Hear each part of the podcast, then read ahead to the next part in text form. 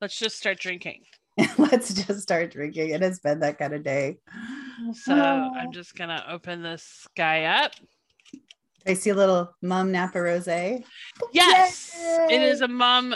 I'm I'm from I'm in the Sparks verse right now. So, but I have an invisible bottle of Mumm Napa Rose. Now I wanted actually to get some proper champagne, but the problem is I sent my husband into the shop and he couldn't find what I wanted, and I didn't really want to waste time trying to get him to figure it out. But now here's the problem: I can't get the sucker open. So that's I'm gonna have to hit pause for a minute. No, you keep going.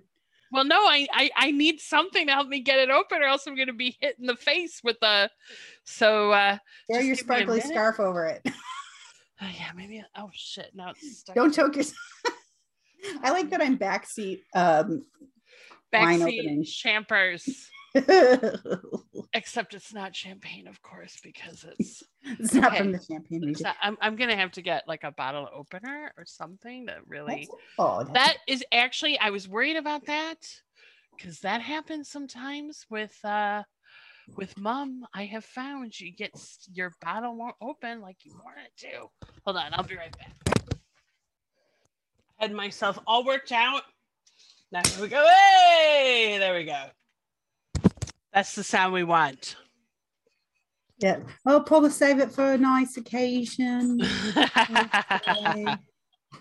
so, for those of you who need assistance in learning how to properly pour a sparkling beverage, what you want to do, and I learned this in my time at the University of Iowa catering department, you want to do like three pours so you do like first pour, you let the bubbles go down.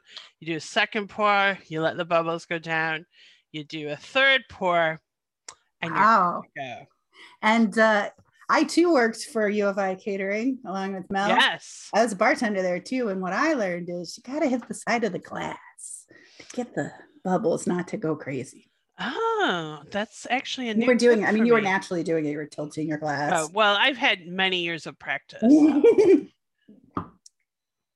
So cheers. I have cheers. an invisible glass there. All right. I like your Melanie necklace. Oh, thank you. This is actually my sparkle. It's it's hard to see, but um it's my sparkle and I don't know if you can see it's got a little it's lightning got a little bolt. lightning bolt Pew! a la David Bowie. This is actually from Tatty Devine in London. So nice. if you're in London and you want like a cool personalized necklace, you can go there and they'll they'll do it for you on the spot. It's uh it's pretty cool. So, I think it's a good tie-in to uh this town is big enough for the both of us because mm-hmm. I love after they sing the you know first like big statement lines. There's like a pew lightning bolt and pistols. Pew, pew, pew. yes, which uh, I know a little bit about. So should we get into it? Yeah, yeah, and you know, like you you and I said, um, we're just go we're going in big we're starting with kimono my house and we're sticking to it um, so yes uh, this is one. sparks and sparkles uh, my name is melanie johnson cave uh, i'm here with amy swan swanson um, two friends who've been talking about music together since 1991 and we're going to be drinking some sparkling uh, drinks and talking about sparks Oh, we didn't talk about what you were drinking. Oh, oh yeah, oh yeah. Before I tell you, uh, I was a couple few weeks ago. This must have been like I don't know, either before the holidays or right after. We used a like a alcohol delivery service, okay, which you know, which every time I say things like that to my sister Kathy, who lives in a dry county in Arkansas, she's like, "Fuck you." Wait till she hears about weed delivery. as anyway so but um you know when you when you do that kind of service they can get like i don't know they don't always have what you select and so sometimes they swap and so uh they swapped my i think it was some prosecco rosé or whatever and they actually got me the Korbel brut rosé. Is it now, actually Korbel, oh wow you've got rosé too. Wow. But you know Korbel like we kind of poo-poo it as sort of a cheap sparkling wine and it is it's very affordable Um, but this is in the method Champenoise or Champenoise, and it's California wine, and it's actually really pretty darn tasty. So even though it was like a weird mistake, and I was kind of annoyed when I first got it as my the swap out, you know, it's given me a chance to try something new. It's what we call a drinkable, a drinkable sparkling wine. You know, yeah. maybe you start with a Veuve and you you get your way through that. Maybe you do another Veuve and then you move on to the Korbel. Yeah. Now, just to warn you, I haven't eaten dinner yet and I'm really hungry and you just saw me slam that glass. So it's going to be a fun time.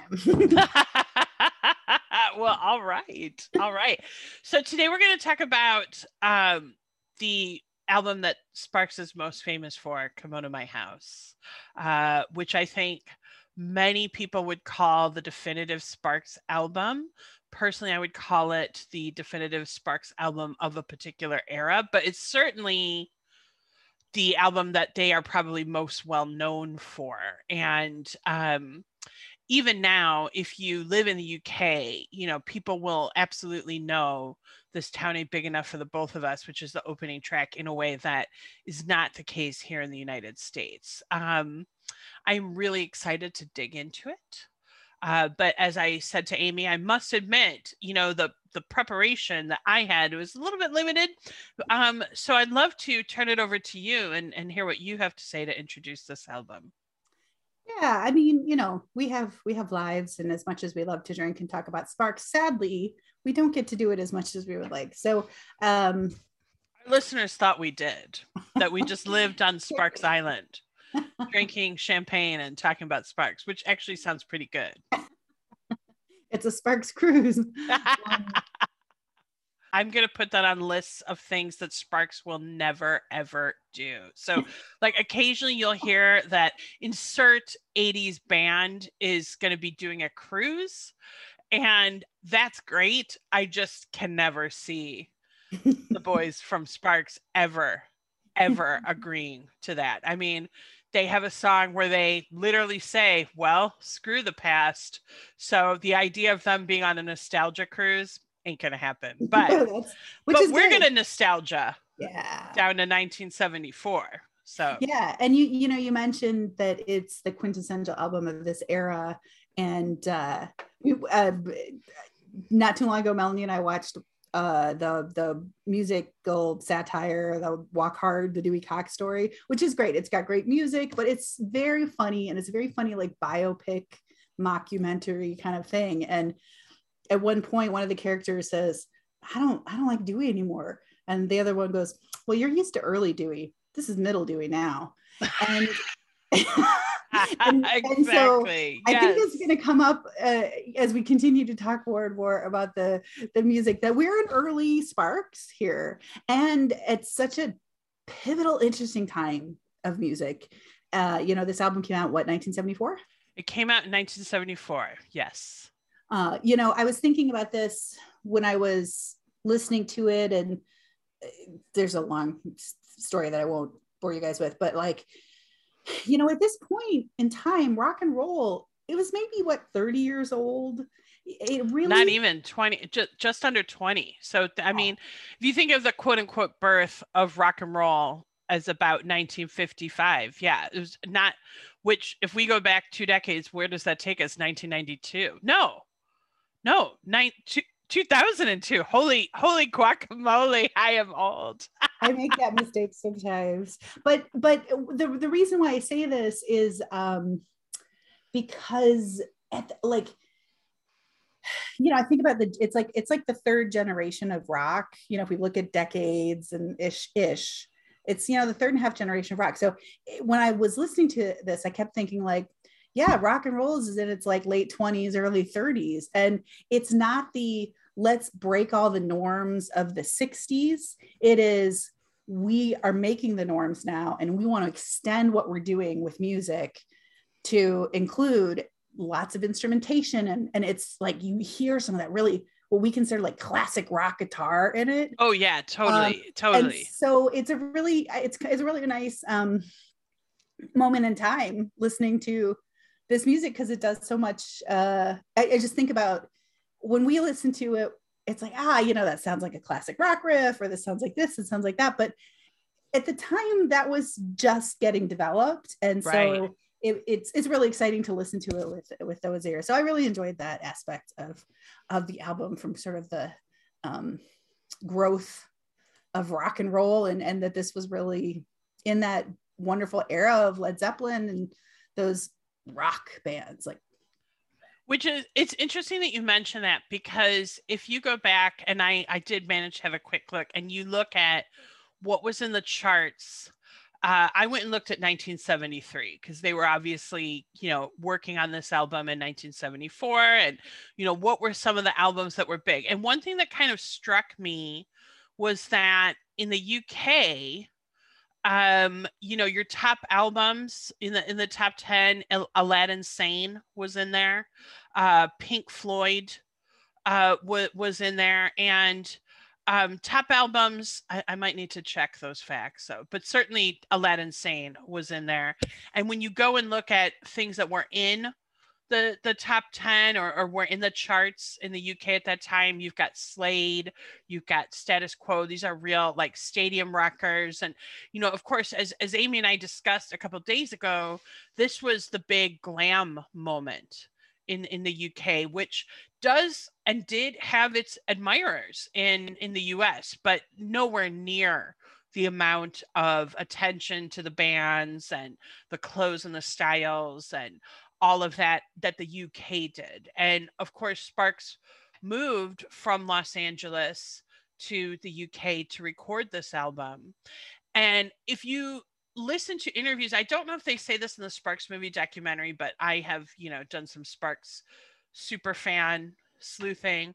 Um, they have said that they were not fans at all of that sort of like Laurel Canyon sound that was very popular at that time. So you know your your James Taylors, your your Carly Simons, uh, even Joni Mitchell. Dan. Um, what was that? Would Steely Dan be in that? I'm not sure. I, I know all the sure. Steely Dan fans are like, no, Steely Dan transcends transcends the you know time and space. And also, I just want to go on record as saying that we obviously think Joni Mitchell is a goddess, and you know she's great. Um, but that whole sound that was coming out of their area, they were much less interested in, and they you know, in interviews, they have said they were going to see concerts in LA from Led Zeppelin. I mean, imagine being at one of those early Zeppelin concerts, it had to be amazing. They were big Pink Floyd, early Pink Floyd fans. So um, all of that kind of leftover psychedelia moving into the blues. Um, glad they, they, they seemed much more interesting. And interestingly, if you go and, and listen to their albums before this, I feel like you can really hear some of that experimental influence they're they're good records. They're absolutely good records, and we'll probably talk about them at some point. But it they are a lot less, I would say, radio friendly, with the exception of probably "Girl from Germany," which was later released as a single after "Kimono My House" became a huge hit. Um, I like them. I, I there's a number of songs I like on them, but Kimono My House is is like just wall to wall pop rock bangers. It, it, there's no there there's no rest, as Amy said. They're all it, it. I would say Kimono is a perfect pop rock record. It's it's perfect. I I don't think it's the Sparks best album actually, but um you can't quibble that this album is like top of the game. And what I find interesting about it is that I do think it sounds very much of its time, but also timeless in a way. There are songs on there that honestly could have come out yesterday. Mm-hmm. Yeah, yeah, right. You know, as we kind of get into specific songs, there are it, so so okay. So here's my take on on this album. When I was first listening to it, I was first talking to Melly about it. I said, it's like that friend who you dearly love and is so smart and so funny and so energetic, but they're also really exhausting to be with. to which Melanie eh, quickly said, Are you talking about me? Oh my God, is that about me? Is that no, about me? Oh my God. You know, it, and the reason why I say that is because it, it, doesn't have the traditional like a couple fast songs and then a ballad and then a couple another fast song and ballad. It has these moments within the songs, the song construction, where you have these little, you know, dips in energy, and then, but they're moments within a song. It's never a sustained, um, it's never sustained for very long. And so there is this constant like energy in the song. And it it's one of those albums that I couldn't listen to while I was working. Um, you know, I had certain, I have certain, I, I love to listen to Bach counterpoint when I'm working. I feel like I'm, but this album required, every time I tried to do it, I found myself stopping and leaning in to listen yeah. to something. And I honestly, yeah, I, I cannot listen to Sparks's background music generally because it's it's too engaging. There's mm-hmm. too much there. There's too much to think about. The I mean, both lyrically and musically. So it's just distracting. If I want uh if I want I do want music while I work, but it's gonna have to be music that I've heard a, a hundred million times since I was four or jazz chill or electronic yeah. chill because because it's it's too distracting it will just pull you right in interestingly edgar wright was talking about using sparks music in his movies and he said that he really couldn't, or at least he felt he couldn't. And the reason was exactly what we've just talked about that the music itself is so engaging that it will take, he felt it would take you out of the story he was trying to tell. Mm-hmm. Um, so and and yeah this this album is is relentless in that regard yeah yeah and um you know when we were listening we were you know of course drinking and listening to sparks music over the holidays right and you made a comment that one of the things you really like about their music and especially this time period is that you like a lot of the breaks in the song. Mm-hmm. And when you first said that, I, I was like, oh, do you mean the bridge of the song? And you're like, I don't know. And we didn't really get into it. But now that I've really listened to each of the songs more closely, I think I understand what you're saying. And so I want to challenge, I want to kind of play that conversation back really quickly and see if I, I got it, see if I got what you were saying, which is that often within so, so some of the songs sound like a meld of two songs that were kind of jammed together or maybe three songs that were jammed together. And you know a lot of times the first 10 seconds of the song takes you in one direction and then bam you're it sounds like a totally different song. Yes. And it's it's so fun and it's so great. And so i wanted to understand a little bit when you made that comment like is that what you're talking about? That sort of like they shift really quickly between styles and instrumentation and you kind of start with one thing and then you go to another I, I'm not sure. I mean, it's been a while since yeah, we had that fair. conversation. I kind of, but... I kind of sprung that question on you, so sorry. No, it, it's okay. What I will say is another feeling I have about um, kimono is, and I, once again, this is when I give the disclaimer that you know we have not personally treated uh, the artists. you know, like we obviously haven't spoken to them and we don't know this for certain. But my feeling is that Ron Mael has a few songwriting things he always does. That that and and I when I listened to those first two albums, I don't think they had developed them yet. But on Kimono, it was like, ah, I got it. This is what I need to do. This is this is a feeling I have in the songwriting. And so two of those things are um, one is this sort of like hypnotic beat like a hypnotic tone or something that just like really gets you going which they still do now. And sometimes like they can have a song like home that that's all they're doing to some extent. Uh, not all. That is definitely a gross simplification but they just make it so much more of a centerpiece. Mm-hmm. um so that's one thing. The other thing and we talked about it a little bit last week when I was talking about I can't believe that you would fall for all the crap in this song.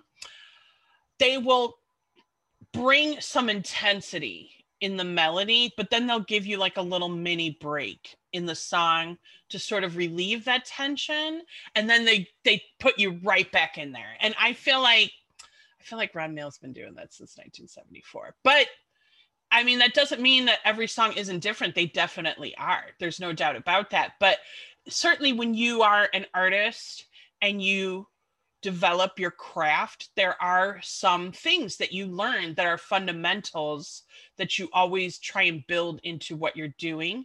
And I suspect I'm probably not describing it accurately, but I I suspect there's some of that going on. And I feel like that does happen in in some of these songs. Yeah, for sure. It really does. And oh my gosh, I have so many like thoughts running around in my brain. But you know what? I'm gonna save those for when we talk about some specific songs. But I definitely want to build on what you were you were just saying. Um, but earlier, and, and you've said this before when we or even before we decided to make the podcast, you made the comment that like, you know, you think this is the like just a pop rock album. And I would, you know, my take on it is slightly different. I feel like it doesn't Ooh. really become a pop album until you get to talent is an asset. And I have a, a I have hmm. some back, I have some thoughts as to why, which again, we don't need to go into it too much. But that the, to me, the in some ways, because we also talked about this being a very theatrical oh, Album. Oh yeah, which I feel like all of their albums are quite theatrical. I mean, and they've said that, you know, when Russell talks about singing, he often says, "I'm playing a character," oh, yeah. and I, I think their whole. I mean, look, right now they're doing film stuff and they're super excited about it. I believe they've probably brought that to every single musical project they've worked on. Yeah, yeah, which I love, and like, oh, I have so many like plot lines for this album. And like oh completely. the songs and which ones would be duet versus ensemble numbers versus you know big solo pieces versus book numbers. Oh. anyway um so if anyone wants to back some funding for a broadway jukebox musical for come on to my house give me a call. Send um, it our way. Send it our way. I got some ideas. Um so you know, and I think that one of the things that I, I, gosh, I really love is that it's like you've walked into the show late. But wait, hold that thought because before we put the album on, I want to take a look at that album cover. Okay. Oh, because this album, I mean, I kind of feel like the experience of Kimono My House starts with the album cover. Okay, so I just wanted to bring it up. I, I don't know where I found this, uh, but this album cover, first of all, from what I understand, it has been repeatedly voted at the top of lists for best album covers. And it is a great album cover. So if you haven't seen it, there are two women um, who are Asian and they have traditional Japanese dress on what I think has made this album cover so iconic is the actions of the women. Okay. They are not just sitting there passively, they are actively engaging with the whole process of being seen. You've got one who's actually winking and looking right at you. That is a real nice subversion of this sort of like gazing at someone just to be looked at. And interestingly, the the two women on the front, they were members of a Japanese dance troupe. Um, actually, I have their names. Uh, their names are Michi Hirota and Kuniki, uh, Kuniko Okamura. Um, and they were working for a dance uh, a, a dance troupe called Japan's Red Buddha Theater. Okay, they were in London at the time. On the right, Michi Hirota later went on to do vocals on David Bowie's Scary Monsters album in 1980. And uh, I kind of think because they were dancers, they bring a lot of that physicality to the shoot, and you can kind of see that there. So I feel like taking that traditional, what we might think of to Japanese women, or even two women on a cover anywhere on any album in the 70s, and having them look back at the audience and sort of play with us is why this album cover still is a timeless album cover and not like a gross embarrassment of 1970s ideas you know? Oh my glove. Exactly yes. Um yeah, yeah it's true and like you you make you make a good point like two things there is there is um, energy in the move like you feel like you've caught them mid movement yes. And you've caught it the it's just such a great it's such a great picture. It's a great picture that catches a moment in time that you feel very engaged in. And uh, yeah that's that's very cool. The other thing that is noteworthy about this album cover and quite brave, I would say, for an album um, for a, a band that hadn't had a hit record, their name is nowhere to be found on the cover. I there are versions out there. So if you've got like a digital version or something, there are versions that do now have it says Sparks, but but the original album cover did not. Uh, Russell was quoted as saying that they thought the image alone would speak loudly enough and obviously it really does so i just kind of wanted to start there because like right at the very beginning of even interacting with this album i feel like you're in for something special. Yeah for sure. You know we also talked to like yes this is a pop rock album but it's it's also that kind of album where you you know you could be a, a you know a young teen or a teen and you put your headphones your giant headphones on and your you know record on the player and in you know in a quiet place or in your room and i could see just getting completely absorbed in it. And on the on the note of teens it also has some themes of like dissatisfied suburbia. And this was if I if I understand correctly, just thinking about the periods of time, you know, this was a period of time that was a generation that was not at, eh, eh, I don't know how to say this. Like there had been World War One, and then the 20s, and then depression, and then World War II, and then especially in Europe, this terrible austerity in the 50s that led to the mod breakout you know the 60s culture that was like we're going to break all these norms. Carnaby Street swinging 60s yeah. Rockers. and, and, now we have you know again a little more maturity in the music and in, in the cultural um, uh, appropriation of the music. And now we're dealing with things like unhappy teenagers in in suburbia and you know keeping up with the joneses. And i know some of that started in the 60s but i, I really like that aspect. And they they do that throughout their music. This I, I, love the way that they treat that time period of being a young person. And it's they're not it's not painful but you feel gro- the growing pains of being that age a little well bit. amateur that's uh, amateur hour is is, yeah. is oh, completely oh, about that so yeah i feel like well i mean they were young too right yeah. they they were pretty young as well i i get the i mean so many of their early songs are about girls you know getting girls being with girls all of that stuff it reminds me there's a famous quote by franz ferdinand um where they said they they the started their the band? The band of course the band. Um also part of the sparks picture as we know but um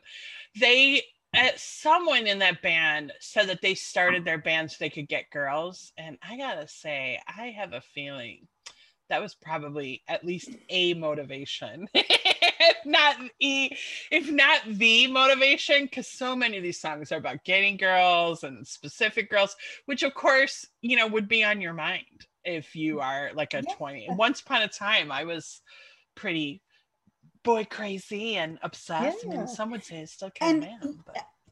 And I think that the, you know, I know that you and I have talked about, you know, just they were so cute at the time. And, oh my god, but, but yes. Also, this the sexuality was really interesting. You know, like you, you were saying before, it wasn't it wasn't smell my glove sexuality. you don't know what that is, please just watch Spinal Tap. That's sexist. Um, sexist. Um, What's wrong with being sexy? What's wrong with being sexy? Sexist. Um, and I think to your point, like the, the album cover kind of says it, which is like we like smart girls who you know challenge us and but i don't know like i just it the, you get that like that little you know so sexy nuances that are uh, not always represented represented in other rock music, and that's really enjoyable. Even though this album obviously kicked off um, a lot of Sparks mania in the UK in particular, so it was clearly a, a great success. They still, I think, were a little bit different from a lot of stuff that was going on at the time and you know it did not crack the top 10 it was it was up there but it was not in the top 10 of albums sold that year um and i would guess that is not because of the craftsmanship or quality of this album. It's really about the accessibility, um, which I think it's all pop bangers, but you disagree. And maybe this is when we can start talking about that. Yeah. Yeah. I'm just looking at my notes to see, like, oh, is there any other any other insightfulness that I want to say?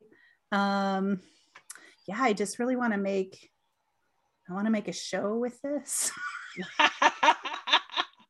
See, I just want to do like various oh, performance oh, art and cabaret numbers to specific songs on this album, but that's me.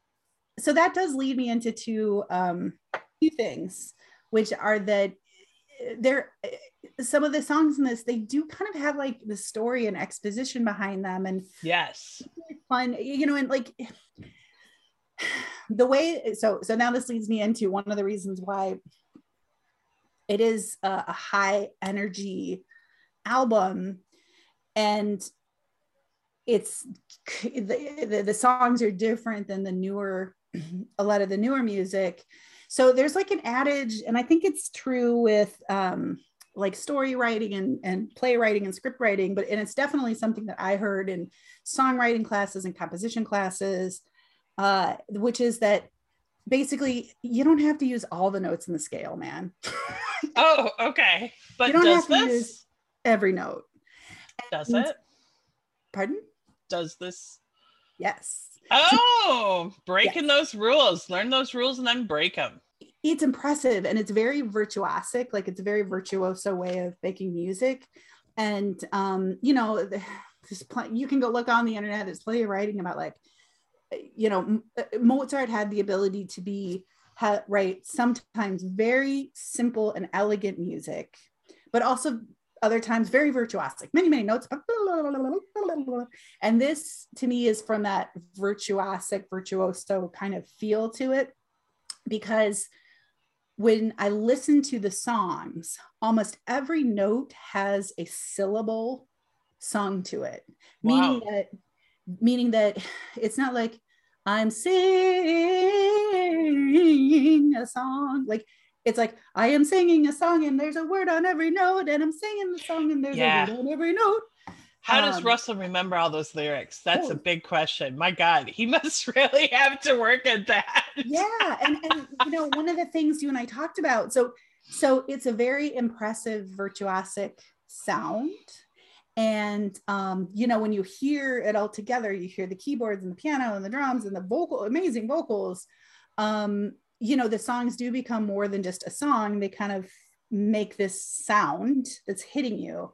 But you're not always then paying attention to the lyrics. You know some of the lyrics are really hard to hear and understand. Oh, and yeah. so you yes. kind of have to like read along with it. And um i you know you just mentioned that this album wasn't as popular. And you know obviously this was before karaoke was like a thing but part of it is you can kind of there's it i'm a trained singer and i tried to like actually learn to sing a few of these numbers and i had to actually concentrate and work on it. It wasn't a buddy holly song that you can pick up and sing within uh three you know hearing it twice. They use a lot of notes.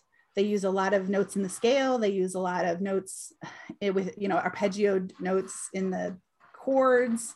And um, there's a lot of text like you said how do they remember all the lyrics? It makes it really challenging. And um, i think for me that's why i argue that it's not as much of a pop album. It's more theatrical. Um, why not both? why not both? I mean i still think it's a it's a product of that that glam rock era which was very theatrical and so it fit in. And also yeah. don't forget that this town ain't big enough for the both of us is hands down their most well-known song. Like i mean eh, there is no question more people know that particular spark song than any other song. Which uh, is so amazing and uh, and, and, I'm sure what you're saying is true. You have the musical background and the technical knowledge that I don't in this case. What I would also add to that though is that it's kind of a testament to audacity, you know, which I I I feel like when you watch the Sparks documentary and then when you really kind of start diving into Sparksology if you want to become a super fan like me or whatever. They are very auda- uh, audacious in terms of like trying new sounds, Yeah. experimenting with new things. I my guess, of course I don't know, is that I sus- that that's hard for any artist to do and I have no doubt that it's hard for them to do too. However, because they're brothers, you know, they have for sure a special working relationship that I think is very difficult to get with other collaborators. And of course, you know, many musical groups that are siblings don't have it, but for whatever reason they do. They have some sort of chemistry because you can look at this album and you can talk about the genius of Ron Mael's songwriting in it. I mean, this is that doing all of those notes. But you can also look at this album and look at the genius of Russell Mael's singing and performance because I mean, how does he hit all those notes? And there's lots of different styles of singing. Mm-hmm. There are complicated lyrics. The lyrics to This Town Ain't Big Enough for the Both of Us are very complex. Like, I mean, I've heard that song hundreds of times. I am very it's it's very easy for me to remember the lyrics of a song like very easy but i don't know all the lyrics to that song because they're just they're just too complex you know Well, I- would argue not that the lyrics are complex. I would argue that the way that the lyrics pair with the notes. okay yeah sure So much sure that you have a syllable per note, and there's a lot of notes. That's And where I get that hard. classic feel. No, don't apologize. This is, you know, I was thinking about this too. Like, this, we're just sharing like what we hear when we listen to this music. right and, listeners you know, don't have to agree like- with anything We're we're, not saying experts. We just really love music and get excited about talking about it. We want to share what we each hear. And we both hear really different things, which is one of the reasons why we wanted to talk about it. so so Um, let's get into the should we get into the tracks do you think Yeah, I do have one. I do have one other thing that I was thinking about going into this, and and as we talk about that, like, stick with me. Okay, we might cut this out of the podcast. I don't know, but last night, uh, Joe and I were watching a clip from Amadeus, and he was asking me about the harpsichord versus the piano. And I was explaining that, you know, the harpsichord was a smaller instrument and it had a smaller range of notes.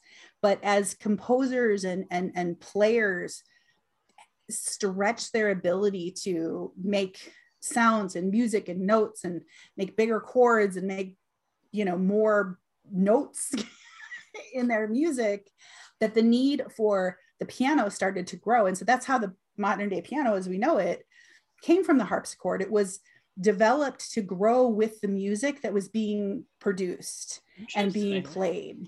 i didn't And in some ways, if I hark harken back to my comment earlier about, you know, at this point, music was only or rock was only like 25, 30 years old, a very broad statement. This town ain't big enough for the both of us. It starts off so strong. And in some ways, I feel like it's almost saying like rock and roll ain't big enough for the both of us. Like we are in that moment to stretch what rock music will sound like. And so that I find that just very Whoa, dude. And I bet you're right too. I, I bet you are right. And that's But that audacity again. well, you can't. Russell can. You can go YouTube and see Russell karaokeing just fine to it many Oh. years later and still hitting those freaking notes. Okay, How well, does he do it? How does he do it? I could watch Fine. Pavarotti sing awesome stuff too, but there's a lot to talk about here, and I think we're, I think we're going to both be exhausted afterwards. We're both going to need to hit our fainting couches. Um, do you think the band felt? You know, I mean, that was the other thing I was going to say. I mean, obviously, we talk about the, you know, the two, you know, Ron Mile and and and Russell Mile, but there is a lot of strong playing and musicianship. oh yeah, this is this is like a group of musicians coming Yeah. together and just really gelling for sure. Yeah and so i definitely that was one of the things i really have enjoyed about listening closely to it was really listening to what the drums were doing at certain points and what the guitar was doing and um so it's just really really well well performed and well made music so yeah I I have visions of this being recorded like you know like when you're working on a project and you know it's good like you know you've got something. I mm-hmm. I bet that's what those sessions were like. They were there and like you could I think it's even alluded to in the documentary like oh that's a that's a good one that's a good one like I bet they were just like jamming in that studio and being like hey this is actually pretty good oh wait this one's good too and as I said you know both um the Half Nelson Sparks album, which is the first Sparks album, and then um, a woofer and Tweeter's clothing, I think it is, mm-hmm. they were not commercially successful at all. So my guess is that um, these guys were really under pressure to get a hit, and I I contend that if they hadn't had a hit with this, there probably wouldn't be the spark story that there is because getting a hit like uh, this town ain't big enough for the both of us, which it was a big hit. It went to number two in the UK, which I'm, as I said before, I'm actually sure still annoys them. Like, I'm sure they're proud of it, but I'm also sure they're like, but why not number one? And I feel like in the documentary, when when Ron says there's always been the Rubettes in our career, like that, that is like, why did they get the number one? And uh, again, I will say, who remembers the Rubettes? Who knows Sugar Baby Love? I do but many people don't. But they do know this town ain't big enough for the both of us. Anyway,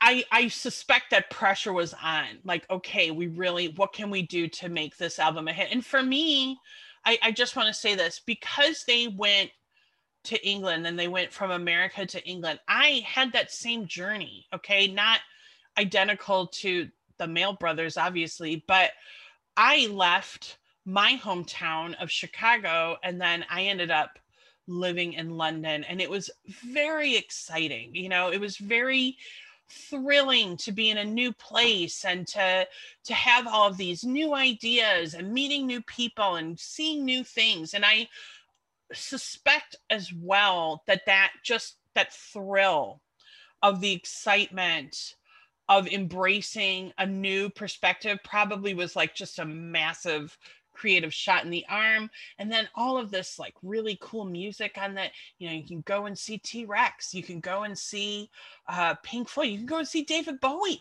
on the spiders from mars tour. That all had to be very inspirational would be my guess. And and, and it shows in the album.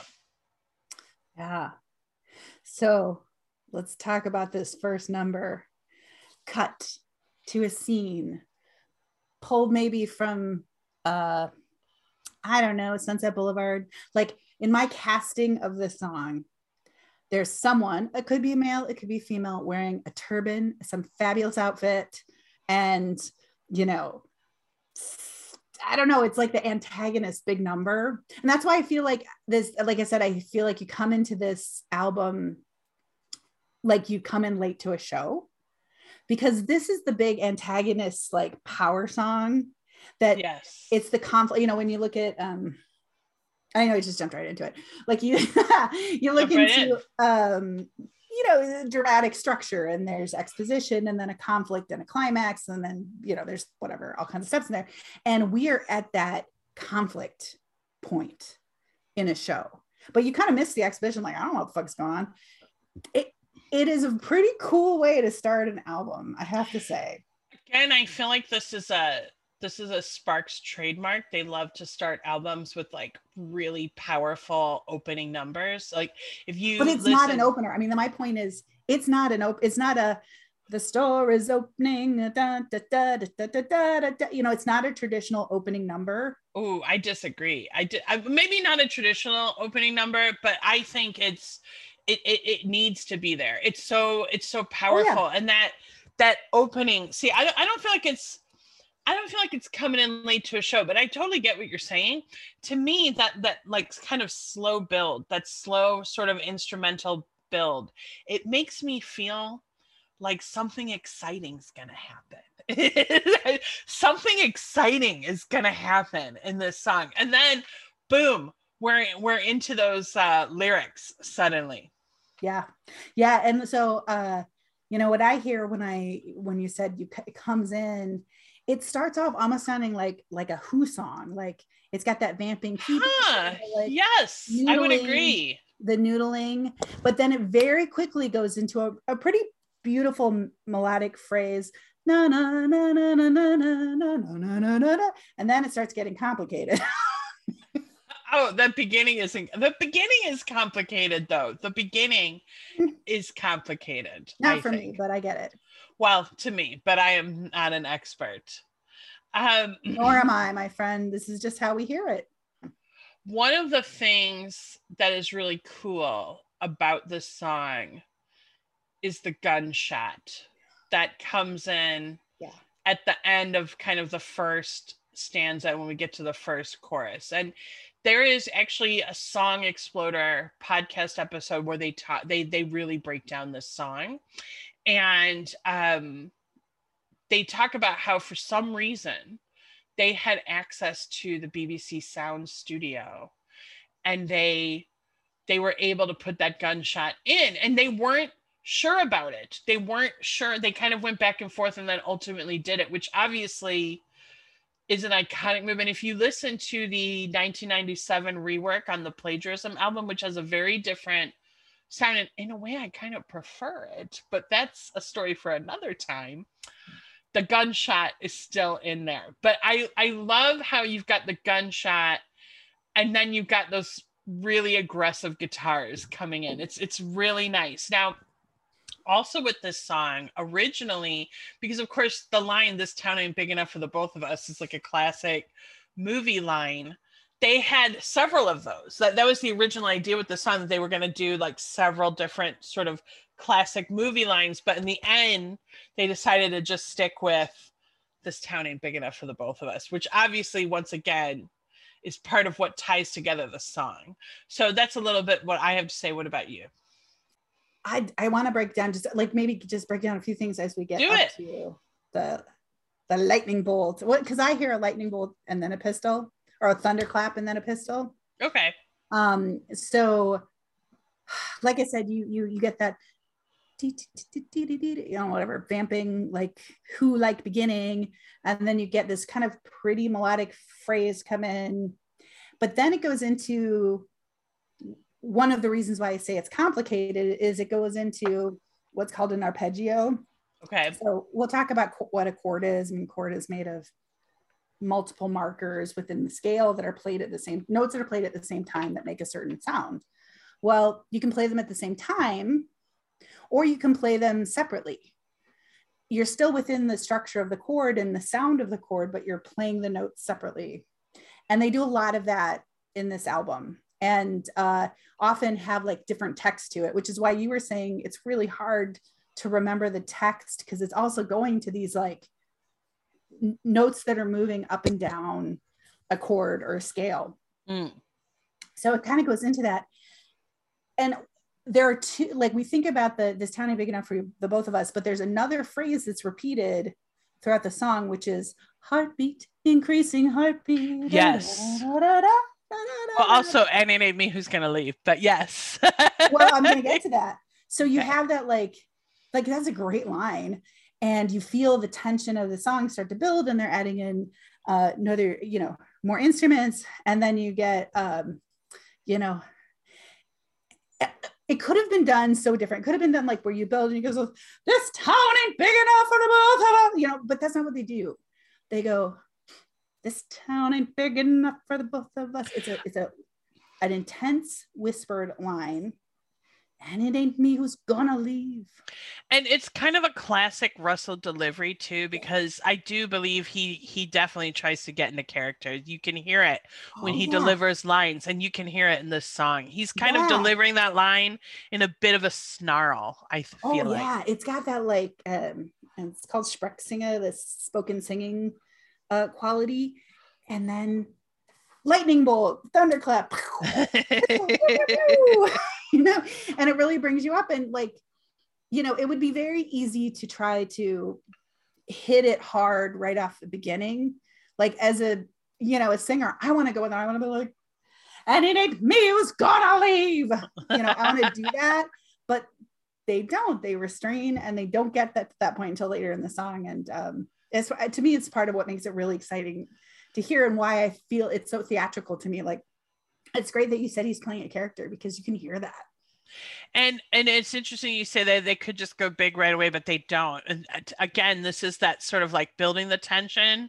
We're gonna really take you through it. Then we're finally gonna give you that release. They they do that a lot in yeah. a lot of their songs. Yeah, and they and they do it by layering and like um you know, it ain't you know gonna leave, and we've got the thunder, you know, thunderclap and cymbals and pew pew pew, and then it's also when you first hear like heavy like a heavy guitar come in, a heavy drums come in, and it it's it's exciting. I think it's very exciting.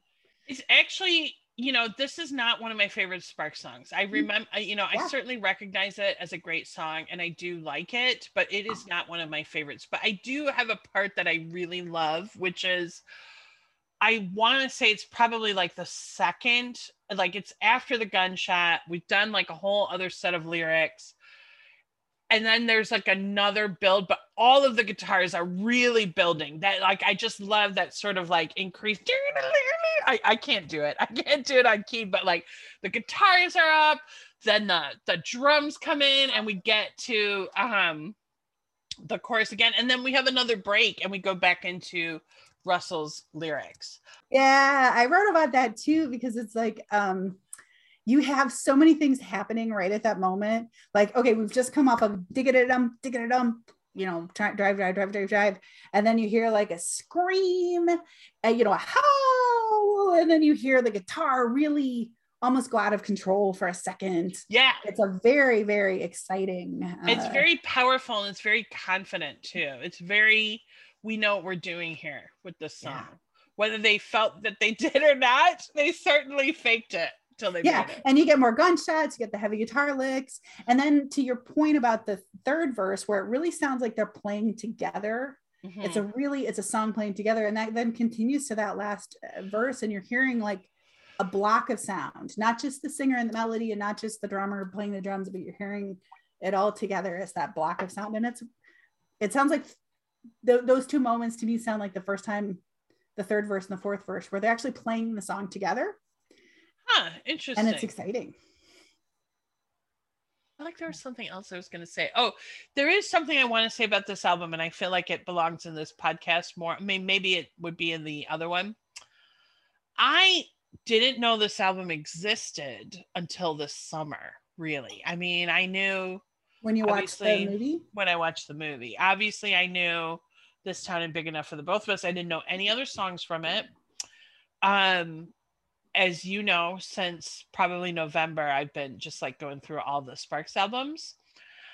To me, this album feels like the lost album of my high school years. Like I I just know if I had discovered this album when I was a teenager, I think I would have absolutely I think I would have loved it. I mean, I can't I can't say for certain. I can't go back in time and know. Maybe maybe 16 year old Mel be like, I don't know, it's not Motley Crue or who knows. But you you so you know i've known you since we were 18 and you've always had a real soft spot in your um musical your love of music for like 70s rock. Definitely. uh, yeah. And you know as, as you know i i went and saw um, a screening of velvet goldmine uh, this past week which for those of you who don't know this is todd haynes uh, movie that is sort of inspired by the David Bowie uh, early 70s stuff and also kind of the glam rock scene um, of the early 1970s in the UK. And I when that movie came out in 1997, I just absolutely loved it. I mean, in some ways, it's kind of a silly movie, but it looks yeah. great, and the soundtrack, soundtrack, is great. Fucking awesome! The soundtrack is um, amazing, and watching it. I mean, first of all, I then subsequently lived in London for a decade. I'm married to um, someone who's from London, and watching it, I now have much more understanding and appreciation for that whole moment in British history. I obviously wasn't there, but when you live in a culture, you start to pick up, you know, big pop culture moments that this culture has had before you got there. And so I I developed an understanding of like how big that moment was. um, because it was temporarily quite big and um, influential. And to me, that's the other thing about this album is that it very much seems to come out of that time, which I I sort of alluded to earlier. But I loved a lot of that music when I was younger. Bowie, of course, T Rex, all that stuff. And so this feels like a missing piece to me of like a musical history that I was already enjoying and then I could just like slat it in. And that's something that I like about Sparks. And I really like all eras of Sparks. We're just focusing on the 70s era right now. So it's a good yeah. place to start. Yeah. Oh, well, this is so fun to talk with you. And I'm not gonna lie, I'm feeling a little tipsy uh, as the video has shown. I've been knocking back the. It's the glasses are so small; they just don't hold enough. it's like Auntie Mame, would you like an olive? Auntie Mame says they take up too much room in the glass. Well, they do. I mean, I I don't know. I I feel okay, but I maybe slowed down just a tiny bit so that I wouldn't, you know, so hey, that's fine. And you know, on that note, I'm just gonna say we're recording this on January 30th. So thank God most people's dry Januaries are done. Um, if you did dry January, that is great for you. Personally, it's against my beliefs. Um, and I have a functioning liver and kidney, so I feel like I don't need to do dry January, but but I'm so glad it's over. I'm so my glad last it's over. metabolic panel said my liver is doing just fine.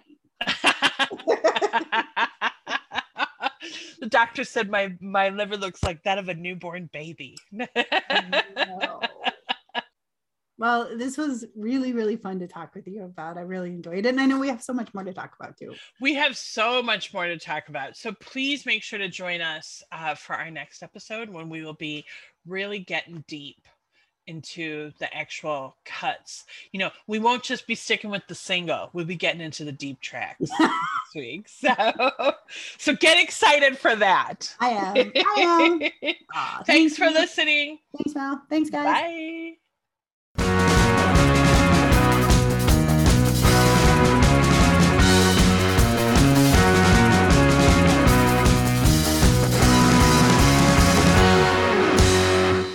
And I just, I like the that. part where it kind of goes like digga-da-dun, digga-da-dun, da-da-dun, da-da-dun. No, no, no. Uh, maybe, maybe, but like they really have like. I know.